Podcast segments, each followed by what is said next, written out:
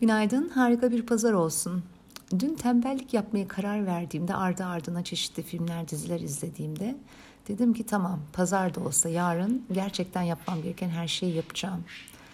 Sizler kendinize nasıl davranıyorsunuz bilmiyorum ama ben sürekli olarak içimdeki bir başkasıyla o her kim ise bir e, pazarlık halindeyim. Şunu yaparsan bak ben de sana bunu yaparım. Bilmiyorum psikologlar buna ne diyorlar, kişilik bölünmesi mi diyorlar, her ne diyorlarsa. Eminim hepimizin içerisinde bir tane konuştuğumuz bir diğeri var.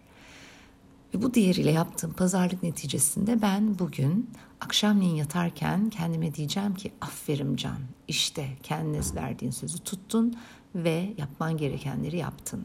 Ve iyi ki de o yola çıktın. Hadi bakalım pazar günü sizin için de kıymetli geçsin. Akşamleyin yatarken neler diyeceğinizi şimdiden planlayın derim.